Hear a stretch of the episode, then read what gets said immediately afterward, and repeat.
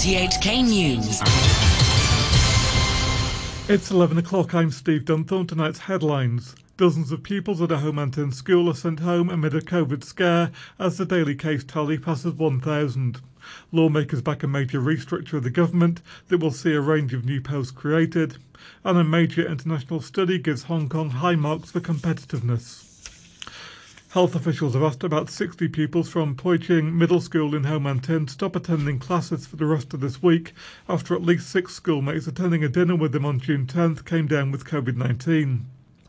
The move comes as the authorities announce that the daily COVID total has topped one thousand, the first time since mid-April. Aaron Tan reports. The Centre for Health Protection's Albert Au said the infected students are members of the school's track and field team. He said there's no need to order class suspensions at the school just yet, adding there's no evidence that these students had transmitted the virus in their classes. He added the centre will continue to monitor the situation closely. Health officials have reported nine hundred seventy-one new local coronavirus infections and seventy-six imported cases. About half of the local infections were were identified in labs, while the rest were rapid test results confirmed by the authorities. It's also the second day that officials excluded the total figure in their announcement while presenting the number of local infections and imported cases separately. Doctor Au explains why. This is to enhance the risk communications. We want to be previously we have a We give a single figure, which includes the imported cases and also the locally acquired cases. For the locally acquired cases, it shows the degree or the level of transmission uh, in the local community, which is important to assess the local epidemic situation. Meanwhile, officials have announced that an eighty-three-year-old COVID patient with heart and liver problems had died. The D A B says it's concerned about a possible loophole in a new requirement that customers of bars and nightclubs must show a negative COVID test before entry. From tomorrow, they'll need to provide proof they're not infected twenty-four hours before entering the premises. But lawmaker Leng Hae says people may get around it by providing an outdated picture or one of a test that's not even theirs. We believe that the best way is to adopt what Singapore is doing right now, which is the government will have some rapid test site at the bar and nightclub areas and provide rapid tests on site so that people can hold these kind of a certificate and enter the nightclubs and bars. And this can stop the loophole that we are facing right now. Health officials announced a new requirement yesterday following several recent outbreaks linked to nightlife. Lawmakers have passed a restructuring package that will see the creation of new posts of Deputy to the Chief Secretary, Financial Secretary and Justice Minister as proposed by incoming Chief Executive John Lee. Under the revamp, the number of policy bureaus will rise from thirteen to fifteen and dozens of new posts will be created. Some lawmakers are concerned the roles of the three new deputies are unclear. Through an interpreter, Constitutional Affairs Chief Eric Tsang said the government agrees on the need for clarity. I'm sure after the ruling team is formed, the C E elect will talk to his team and decide on the delineation of work, and then we will uh, report details to you after they've been finalised. In a statement tonight, Mr Lee thanked lawmakers for their swift action in passing the changes.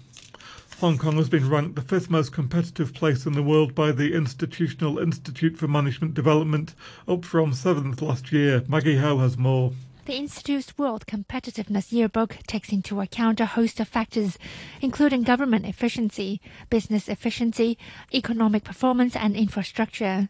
In response, a spokesman for the S A R government said Hong Kong's competitiveness is underpinned by its institutional strengths and the one country, two systems. Denmark was named the most competitive country. Switzerland came second, followed by Singapore and then Sweden. The United States came tenth and China was seventeenth. The United Kingdom was named the twenty-third most competitive country. And the weather. It'll be cloudy with showers and squally thunderstorms, temperatures ranging between twenty-five and thirty degrees tomorrow. Moderate to fresh south to southwesterly winds. The outlook, there'll be sunny intervals and one or two showers on Friday. There'll still be a few showers and it will be windy over the weekend and into the early part of next week. At present, the thunderstorm warning is in effect. Temperature at the observatory, twenty-four degrees. Humidity, ninety-four percent. You're tuned to R T H K. The time is coming up to five minutes past eleven. The government says the Leisure and Cultural Services Department, or L C S D, is developing a better system for booking public sports and recreation venues. As Frank Young reports, Acting Home Affairs Secretary Jack Chan said it's expected to come into operation in two phases starting next year. In a written reply to a question in LegCo, Mister Chan revealed that an anti-bot solution is being worked on to filter out unusual bookings to try to prevent scalping in the hiring of public sports facilities. Once an unusual booking is detected, he wrote, the anti-bot solution will instantly analyze and intercept it in a bid to prevent bot booking. The new system will also include an allocation of facilities by ballot based on the need for venues and sessions, in addition to the first-come, first-served mechanism. Mister Chan said sports facilities will be booked and allocated through balloting first, with any remaining sessions doled out in accordance with the existing mechanism. Real name registration will be required to allow for identity authentication in booking facilities. The L C S D has been exploring ways to stamp out suspected touting through a string of measures, including giving priority to people booking public facilities through the government's online system over those queuing up at service counters and kiosks. Jack Chan also revealed that a mainland company had been commissioned by Leisure and Cultural Services in October twenty twenty to develop and run a new ticketing system for UrbTix, which will be in use from the fourth quarter of this year. He said the new system will offer more payment options, including Octopus and Faster Payment System, and will be equipped with advanced functions such as customer relationship management and ticket sales data analysis. Broadcaster C C T V says that President Xi Jinping has told his Russian counterpart Vladimir Putin that all parties should work towards resolving the crisis in Ukraine in a responsible manner. In a phone call, Mister Xi expressed Beijing's willingness to help resolve the situation. The president added that there was a good momentum in bilateral relations in the face of what he called global turmoil and changes. After the call, the Kremlin said both sides agreed to expand cooperation. It described the global economic situation as more complicated due to the West's illegitimate sanctions. Heavy rain on the mainland has claimed at least six lives this week and forced the evacuation of some two hundred thousand people. Aaron Tan reports. Firefighters have been using inflatable boats to rescue residents trapped by floodwater in Sanming City in Fujian province. Elsewhere in the province, a house collapse claimed three lives on Tuesday.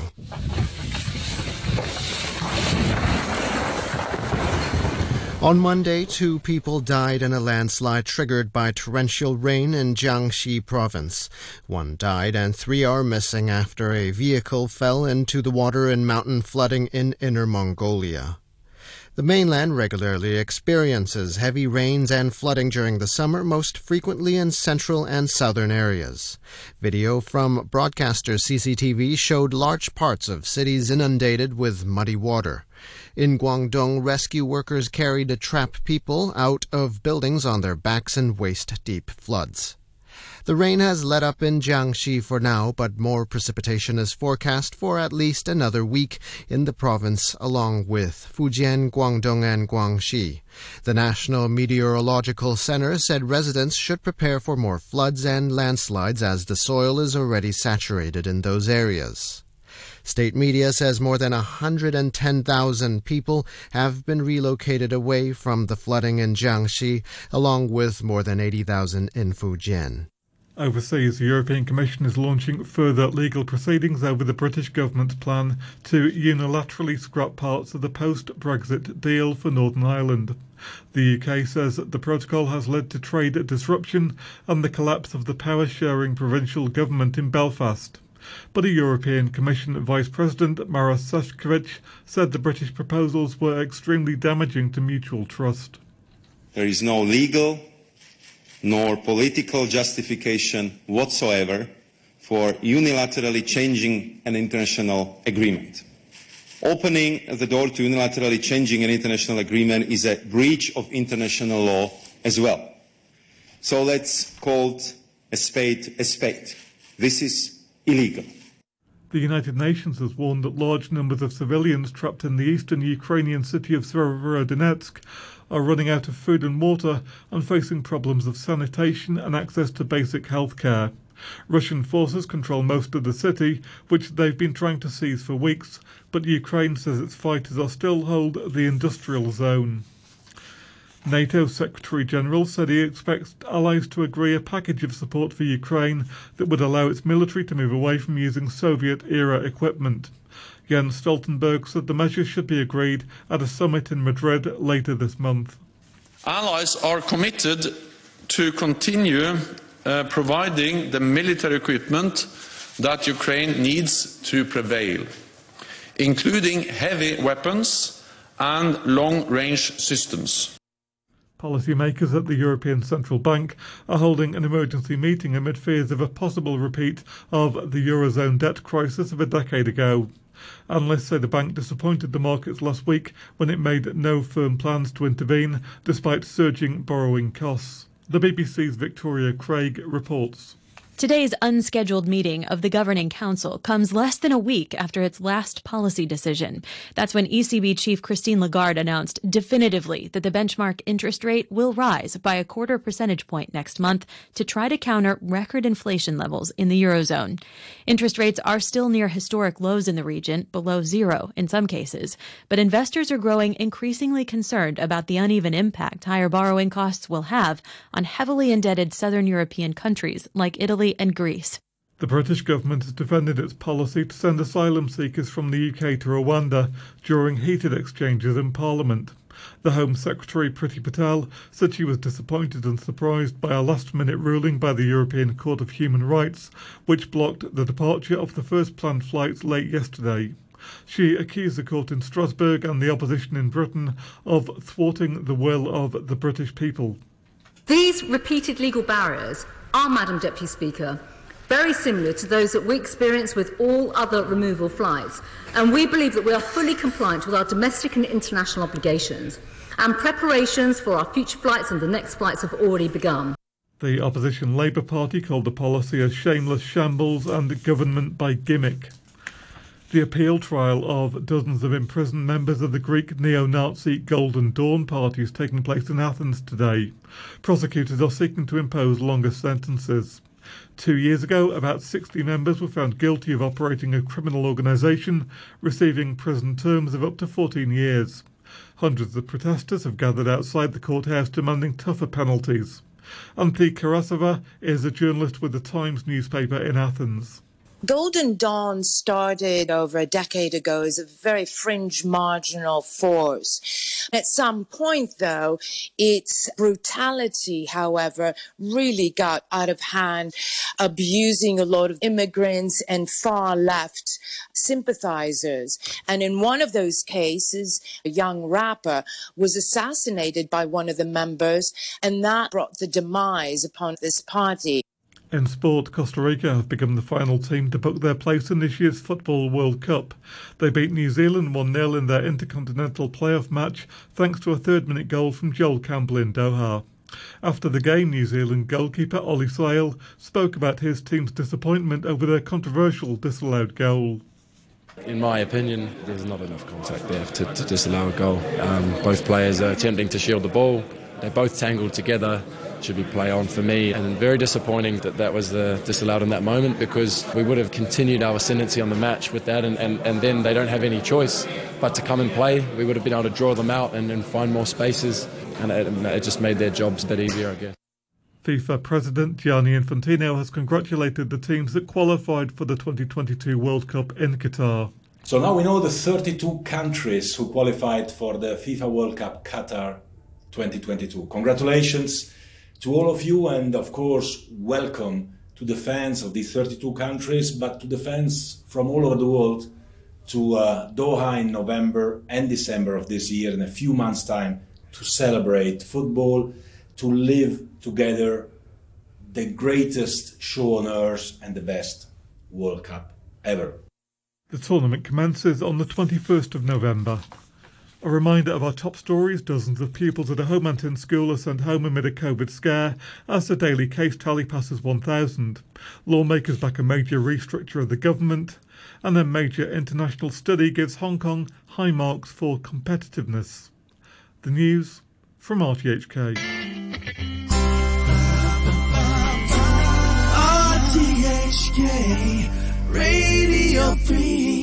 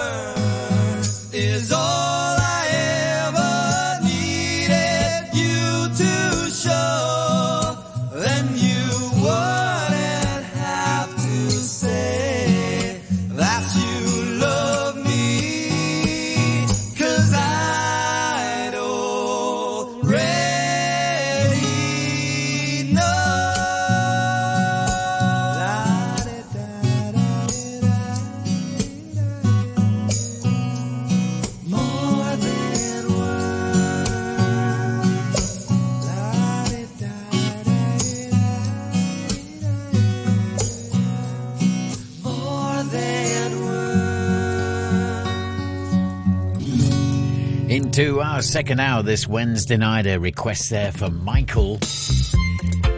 Extreme, of course, and more than words. If you like a song yourself, do get in touch. It's radio pete at gmail dot com. Got quite a few memories to share with you between now and one a m. That, of course, includes our sentimental journey, which you can catch at five past midnight.